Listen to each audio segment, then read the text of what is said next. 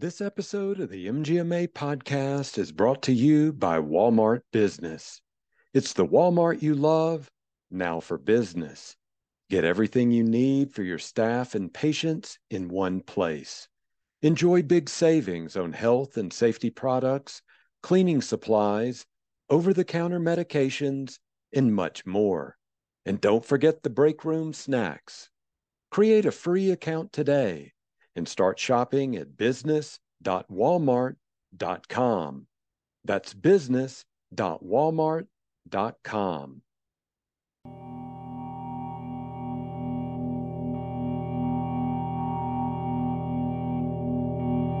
Welcome to the MGMA Insights Podcast.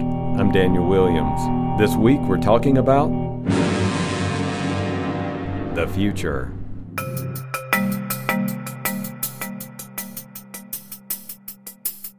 The practice runs more smoothly. They have better data. Patients are happier, and the providers can go about delivering healthcare in a more meaningful way.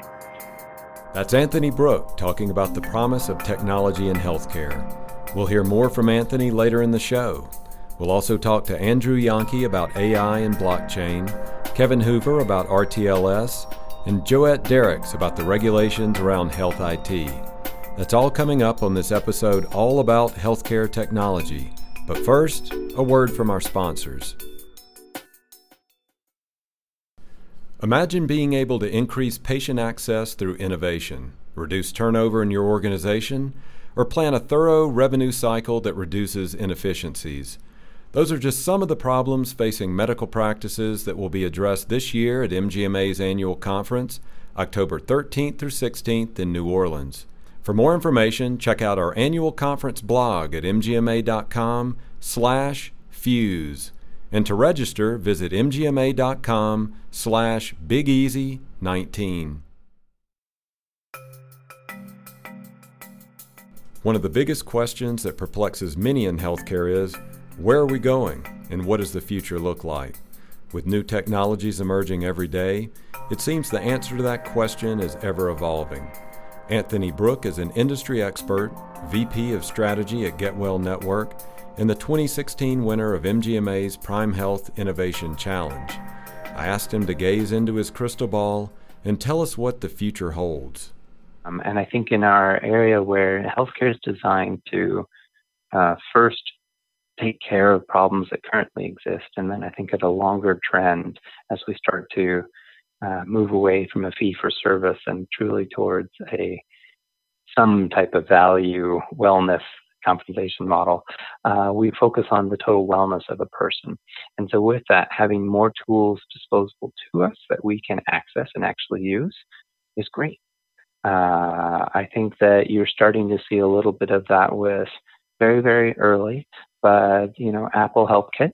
Um, it's nothing different than what Microsoft did many, many years ago with their Health Vault, I think they called it back then. Um, but we're now at a, a sea change where the legislation and the consuming or the consumers are ready for that. Um, it's one of the things I tend to like about Apple. It's not so much that they're the great innovator; they're never the first, but they always nail it when the marketplace is ready for the net new thing, um, even if that thing's been around for 10 years. Um, they, they tend to have it. So I pay attention in the crystal ball to things like that. Um, I actually personally believe that blockchain is going to play an interesting component in this transparency problem we have when you have very distributed systems. Um, because that's what we're talking about when we say all these nice internet things. It's a whole bunch of unconnected entities, and we're accustomed to protecting data um, at a covered entity level. So those are some of those barriers. I think that's where we'll see a lot. Um, the other one that I truly think, uh, uh, not that I'm by any means a first, but AI obviously has some pretty large impacts for us. It probably isn't what we think it is. Um, it's kind of like genome sequencing. Uh, it, it's impactful, it's amazing, but we haven't changed the way we deliver healthcare because of it.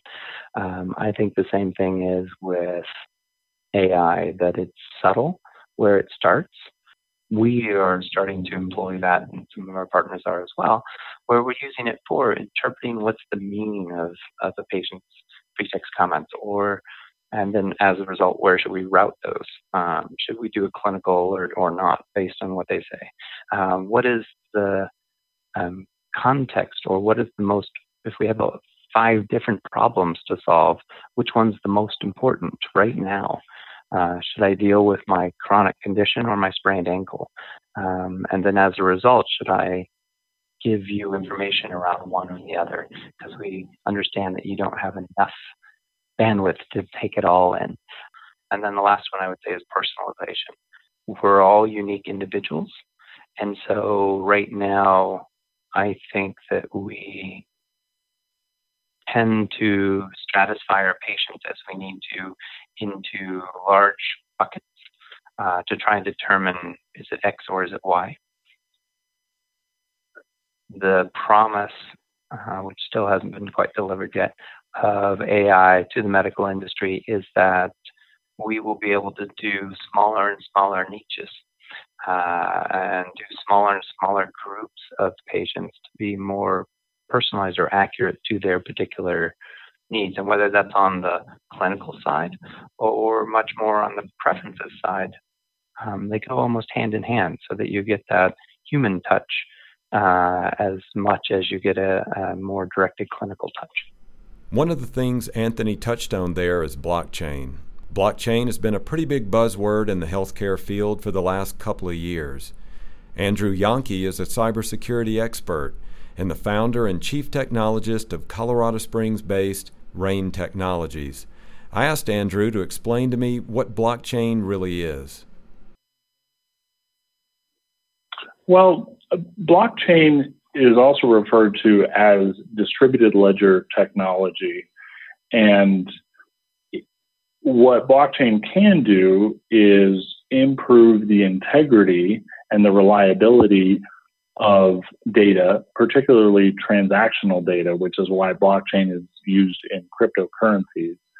Uh, so rather than having a central location where all transactions are tracked, say, for instance, at the bank, the distributed ledger technology means that every participant in a particular blockchain system all get a copy of the ledger uh, uh, together. They all get their own copy of it. And so anytime somebody requests to make a change to the ledger, it's got to be authorized, and you have to have the, the hash key, the password, if you will, on both ends uh, to perform that transaction. And once it's verified that it's been authorized duly so, then the rest of the network can be made aware of that.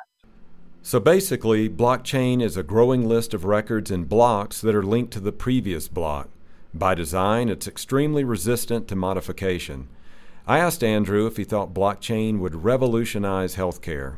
It is a way of decentralizing um, uh, otherwise relatively at risk systems because they are central and they're single points of failure.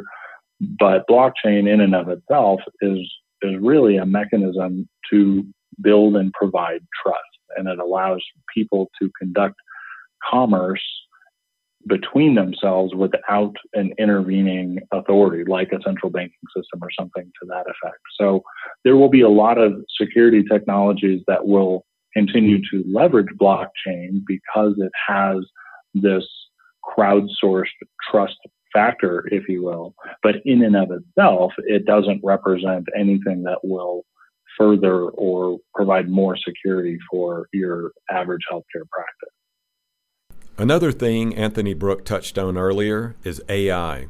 Artificial intelligence, also called machine learning, is intelligence demonstrated by machines. Millions, even billions of data points are fed into a computer program. The program is then given a set of algorithms or instructions. Based on the instructions given and the knowledge from the data points, the program is then asked to work out problems cognitively, just like the human brain does. I asked our friend, cybersecurity expert Andrew Jahnke, to give us a real world example of this. I think that AI is actually kind of the, the, the next real big piece of cybersecurity because, and I was telling somebody else this the other day, I think that it's very soon going to be, and, and this is not an exaggeration at all, AI versus AI. Because, like I said, we're already getting attacked by the computers. Now, the computers are just running the scripts that the hackers write, so they're you know they're not doing it intelligently.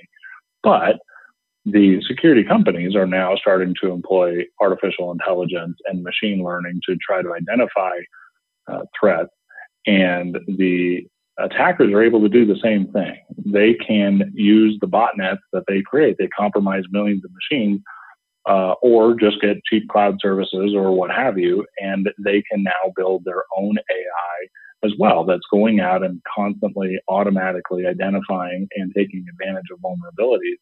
And so having real time artificial intelligence that can react to that. So it sees something happening that may be questionable, it's anomalous, like it's a user logged in at, at three o'clock in the morning, for example. Well, that user is never logged in after you know 5 p.m. And so I think that's a problem. So really, it, in a few months to a few years, a lot of the real time conflict, if you will, on the cybersecurity front is is gonna be AI effectively attacking and defending simultaneously. And so it's it's a it's a bizarre thing to imagine, but it's it's basically already happening now. It's just going to continue happening more. Well, it's it's been a, a, constant theme in science fiction. You can go back to 2001 or the Terminator series. The machines sure. eventually take over. So, uh, wh- what do we yeah. need to be worried about here? Well, I I think we absolutely need to both worry about it and also make sure that we're identifying what the solutions are. And so, as the security platforms and security products become more centralized and AI capable. So something that we're deploying for our customers now uh, called a SIEM or a security information and event management system. But it's basically this thing that's aggregating events and logs from all these things that we talk about, workstations, servers, firewalls. It's all pulling it in together because what artificial intelligence needs, what it what it feeds on is data. And you've got to just feed it as much data as possible so that it can start to understand what are what are normal things for this network or this you know this environment and what are abnormal things for this. And so it can start to respond immediately in real time so that as soon as somebody starts trying to attack you've got artificial intelligence that even though it hasn't been successful and it hasn't uh, something hasn't happened that would fire an alert off to to an IT administrator the artificial intelligence itself is already not just watching it, but it can be alerting and it can even be making changes in the environment uh, to to ward off that attacker. And so that's what people need to do is continue to ask these kind of questions, lean on their IT providers and IT departments, ask as many questions as possible. And if they don't feel like they're getting the very best answers or they, they don't feel like that IT vendor or department or person is maybe up to the challenge, then they're going to have to look a little bit further. And that's another one of those myths is that all IT people are, are effectively the same. And obviously they're not. We're all very, very different. We have lots and lots of different backgrounds and skill sets. And there are people now that all they do is security, for example. And so if there isn't somebody near that conversation for a healthcare provider then they should work to bring one in and in tandem with their IT person or department or provider. Again, it's a, it's a collective uh, a collective approach, but you need somebody that that really understands security to make sure that that you're not a soft target.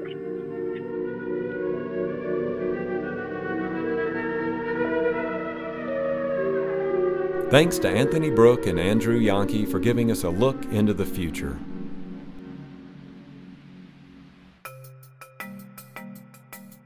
Now let's look at a different innovative technology that's currently being used in medical practices and hospitals. RTLS, or Real Time Locating System, is used to automatically identify and track the location of objects and even people in real time. RTLS has often been used in automobile assembly lines, warehouses, and is now finding its way into the medical field. Kevin Hoover is the Director of Musculoskeletal Imaging and Intervention at the Department of Radiology School of Medicine at Virginia Commonwealth University. I spoke with Kevin about the use of RTLS in a healthcare setting. And uh, what it allows us to do is to know where someone is um, when they're there. So we know when they're there uh, pretty closely to the second sometimes, and also with whom they're with. So um, these are all really key piece of information uh, that allow us to really optimize their uh, the time they spend in a place. Because you know as we all know time is really the most precious quantity here whether it's the patient's time or the, the staff's time that uh, you know patients have a certain expectation uh, for what their experience is going to be. Um, and so you know we use uh, a system where you basically have a badge and that badge allows us to both you know receives and sends signals. So based on those signals and where the receivers and transmitters are within the institution we know where a patient is. Um, so it's it's a way for us to you know really you know drill down on those processes that allow us to you know maximize a patient's time at our at our at our healthcare center. Mm-hmm. Is it like a beacon then? It's telling you uh, Miss Jones is in the waiting room now, and Miss Jones is now in the you know the operating room. I mean, is it is it just tracking the person as they go along, or uh, what exactly yes. is it doing? It is. It is. So, you know, we've got these. You know, it's like the there's there's a beacon uh, that sends out a certain you know signal, so we know where the patient is, and you know, based on where the receivers are, we can decide how how we want to drill down. Do we want to know that the patient's sitting in the chair by the window, or do we want to know that the patient's in the room? Uh, so we can get down to a level of detail that can be very, very specific. So in healthcare, some resources are very, very specific. So, for example, if you've got a patient receiving infusion for uh, a rheumatoid condition, for example, so a drug infusion into their intravenous, which may take, you know, two hours or, or let's say two hours, we kind of want to know how long that situ- that patient is sitting in that specific location uh, getting that care. Uh, whereas, you know, you may just want to know how long a patient's been in a waiting room. How long are they sitting in the room? So that doesn't need to be so granular. Um, and so, and that can be important because if a patient's moving, they move move, move to a different seat. If you're not have that, uh, if the field that you're uh, looking at is is too granular, too small, you're gonna you're gonna miss the patient basically. Mm-hmm. Uh, so it allows to kind of dial up or dial down exactly how specific uh, information we want to gather. Now, do the patients do they have to sign anything to wear these? Do they are they made aware of that they're going to be tracked throughout the health system, or how does that work? Yeah, no, that's that's you know that's something that comes up a lot, you know, and we don't actually have them sign anything specific. We tell them what we're doing, what it's about. You know, one of the things about you know our specific system is that you know the, the the badge the patient wears you know it's you know it's not without expense so we don't want to lose it but we also it needs to be in a certain certain location on the patient so it needs to be sort of high and towards the the neck or on a lapel a little higher so that it's uh, detectable. So in that process of educating the patient about where this needs to be and then when you're done to deposit it in the box for example uh, tell us that you're done with your your your day um, we also talk about what it's for and what we're trying to do with it, and that um, you know, and and we've we've had patients refuse, and I, I would say that uh, the number of patients we've had refuse has been um, so minimal. It's, I think I have three examples or four examples of patients in the last three years that have refused to wear it. Um, so it, I think it's really an education thing, and you know, th- that education piece is true for everybody across the institution. Um, you know, because there's this concern that like Big Brother's watching, right? So that that's definitely uh, something that you know we have to communicate, and that's a part of the culture culture change. And so we have we haven't had specific waivers signed, but we just tell the patient what it's for. Um, and you know we can talk a little, little more little more about the the specific circumstance in which we use it, where it really does help us facilitate the care and speed their care. Mm-hmm. Now, you've talked about the patient wearing them for the purposes of getting a better understanding of staff? Do you, mm-hmm. do you mm-hmm. have any employees also wearing them so you can kind of see how much time they're spending in each area of the hospital or health system? Absolutely. Um, and I think, again, it's a culture thing. So, you know, people are concerned they're being tracked. Uh, and so we try to, you know, the language is important. We talk about being, you know, patient location, staff location. Um, and so um, we, you know, we, we pretty much use it in one of our outpatient ambulatory uh, care facilities. And um, we have a bunch of different staff people who are looking after patients. So, for example, if a patient comes into a room, there'll be a medical assistant who'll come in and see that patient. So, they do the basic registration for the patient in the room, get some basic information, vitals. Um, we also have them uh, fill out certain forms. So, in order to prevent sort of overlap of you know of staff we want to see that the patient's with that specific staff member. So you know these things are visually we can see visually you know on a board where the patient is with whom they're with. And so we have you know medical assistants have a specific badge specific icon that we can see on the digital board. The the um, registered nurses have a specific badge nurse practitioners physicians etc so and one of the things that this is useful for too is that you know at our specific place, um, you know we don't want patients to wait too long. We want patients. We have a goal that no one is no one goes quote untouched, meaning no one's by themselves without a staff person for more than 10 minutes. And so one of the things that this system allows us to do, as soon as a as a staff member is within you know a very short distance of the patient, um, we can there, there's a timer that goes that goes off once that staff has, has seen them. And so you know we can see anyone can see on our board that a patient's been alone for 10 minutes. Any of us is empowered or as you know we should it's our job to go and touch base with that patient touch base with the staff and say you know what's going on? Why are they waiting so long? So uh, and we can actually see this on the board that you can see like when a staff person goes up to a patient waiting for 10 minutes that timer goes away so it's one sort of cue for us. It's a very simple cue. Um, but it's one of the ways that we, you know we express to our staff. It's like, look, you know, this is not a, a you know a tracking device. We're not like you know watching how long you're on YouTube. We are really here to you know make sure that staff are appropriately allocated, that they're seeing the patients when they need to, um, just improve you know patient experience and um, hopefully staff experience too. Right. Where are we in the life cycle of this product, and are there are there statistics on it yet to show us uh, the efficiencies that are out there? Well, I think it's early on. I think it's early on. So there certainly are a few examples where they've looked at information coming from this, um, but I think it's been used primarily for like you know day to day. So, for example, for us, um, we have an ambulatory center which is uh, uses patient self-rooming. So patients are uh, they check in at the registration desk and then they have to they navigate themselves up to their room.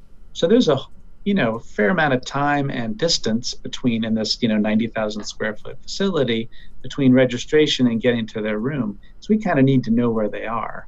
Um, and and once they've hit the room, we need to be able to have a cue that says we need to go in and you know, engage with them, you know, uh, register them, get their uh, exam uh, started.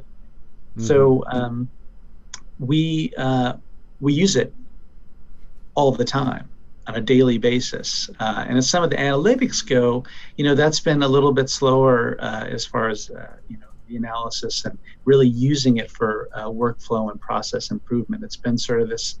It's sort of a part of our infrastructure now, where it's just like if it isn't there, it's a problem kind of thing. So it's really become a part of our, you know, process there.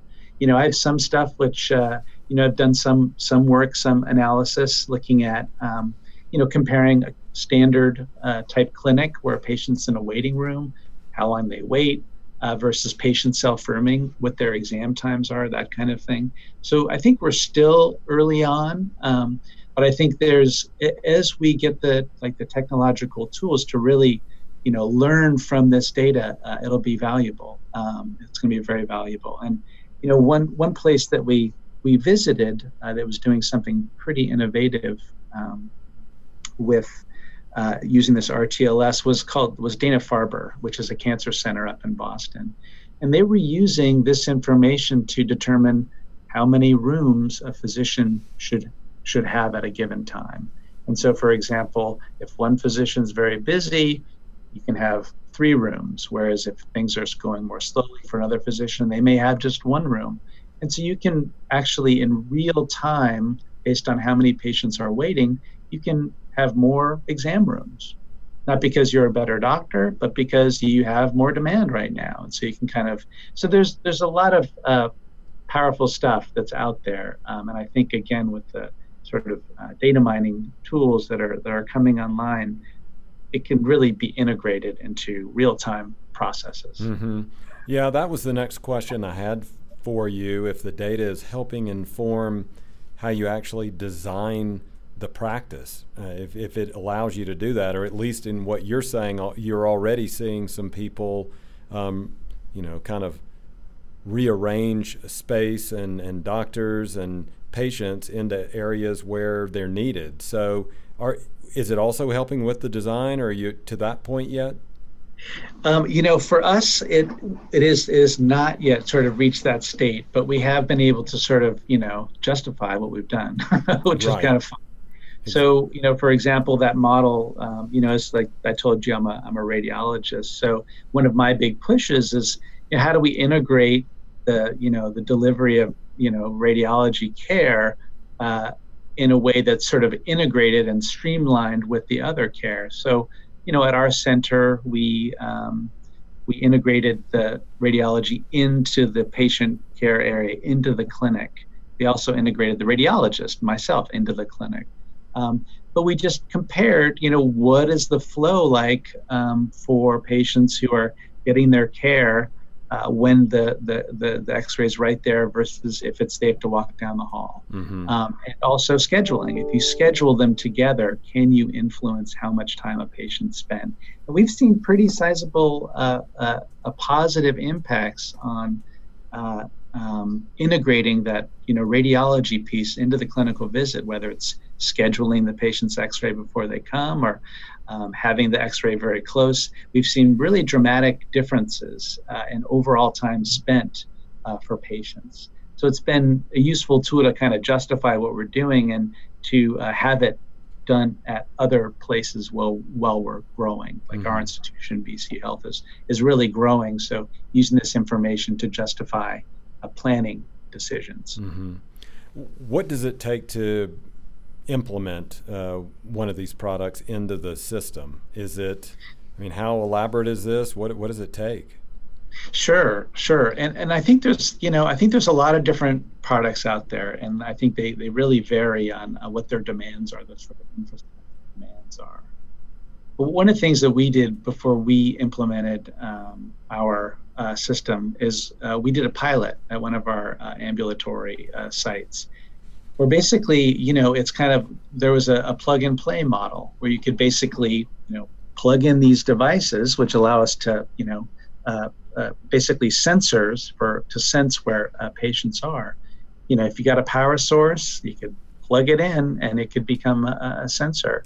Um, versus what we did at our other site where we hardwired this. So every you know room was hardwired with sensors, the whole all the hallways. So then we had a very specific map where every room had a specific sensor number, hallway had specific sensors numbers, sensors, etc. Um, much more entailed, but much more granular. So we could get very granular. We can actually sort of, like I said, dial up or dial down exactly how uh, uh, granular we want to be on, on the information we're getting. And so that, you know, obviously you would imagine that that second scenario is going to be a fair bit more expensive. And I think that's going to be that's one of the impediments to integrating this kind of technology is just cost. So there's the cost of the hardware, there's the cost of the mapping it, the process of mapping all these things the, the, the process of integrating the information we get from the sensors with other information, such as patient registration information, patient medical information, for example, integration with the electronic medical record. So that that piece, that backbone piece, can also be up front, some expense up front. Um, but I think probably the area that warrants the, you know, the, the going to really need a, a push is going to be that analytics piece, integrated that data analytics piece. That's going to be really important. And there may be some incumbent costs with that, but the value in the information we get, I think, could really outweigh. All right.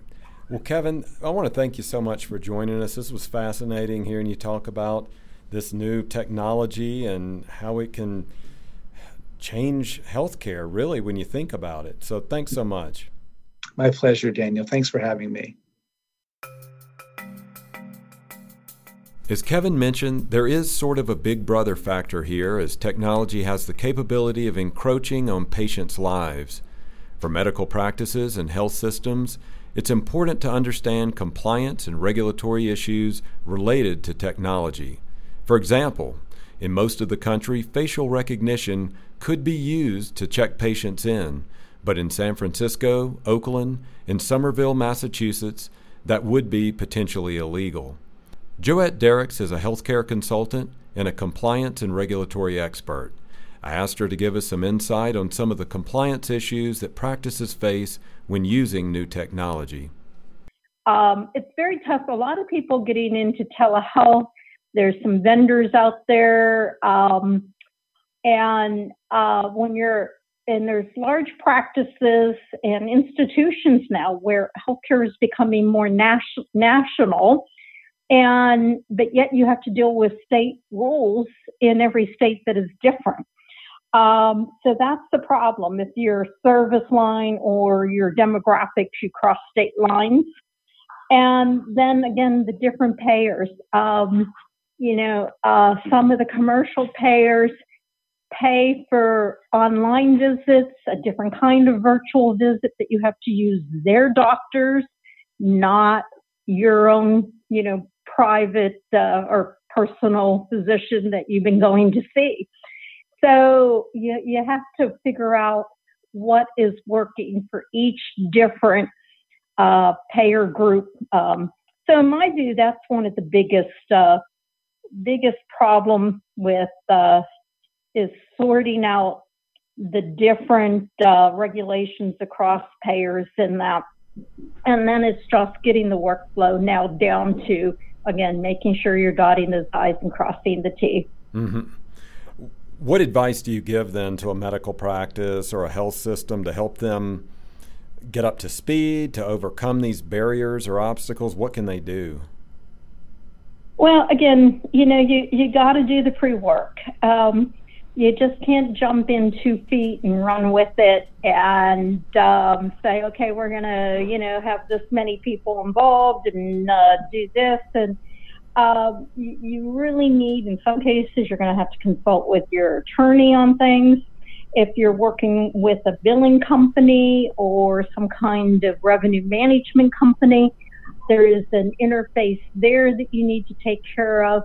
A lot of times, um, they say, "Oh yeah, yeah, we know the regulations," but do they really? do they know what uh, what the billing codes are and what needs to go on the claim form? And too often, practices in particular, when they hire outside like consultants or have a billing company or a vendor involved, uh, we see this, uh, you know, a lot in, like I said, with uh, different equipment or even a lot of the EMR issues they trust the vendor knows what they're doing. Um, and then things are set up wrong that you're going to have a problem downstream. So it's the old uh, do the due diligence, trust but verify, um, make sure you're setting everything up correctly, um, make sure you interface with your different payers on what you're doing and that you understand their guidelines and, you know, and their rules. So you need to, um, you, you just need to set it up right from the, you know, from the get go. Technology can help us in many ways. It can streamline patient care, provide better patient engagement, lower cost, and give us far better insight into what patients need in real time. However, as our experts have explained, there are challenges, including regulatory hurdles, issues related to patient privacy, in medical practice adoption. We really are at a crossroads at healthcare technology, and the choices we make now can have a huge impact on the future of healthcare. Personally, I'm cautiously optimistic. Well, that concludes our episode on healthcare technology and the future. Thanks to our guests, Anthony Brooke, Andrew Jahnke, Kevin Hoover, and Joette Derricks. If you like the show, please rate and review it wherever you get your podcast. We love hearing from listeners about the show. Email us at podcast at mgma.com. MGMA Insights is presented by Craig Weberg, Declan McGee, and I'm Daniel Williams. Thanks for listening.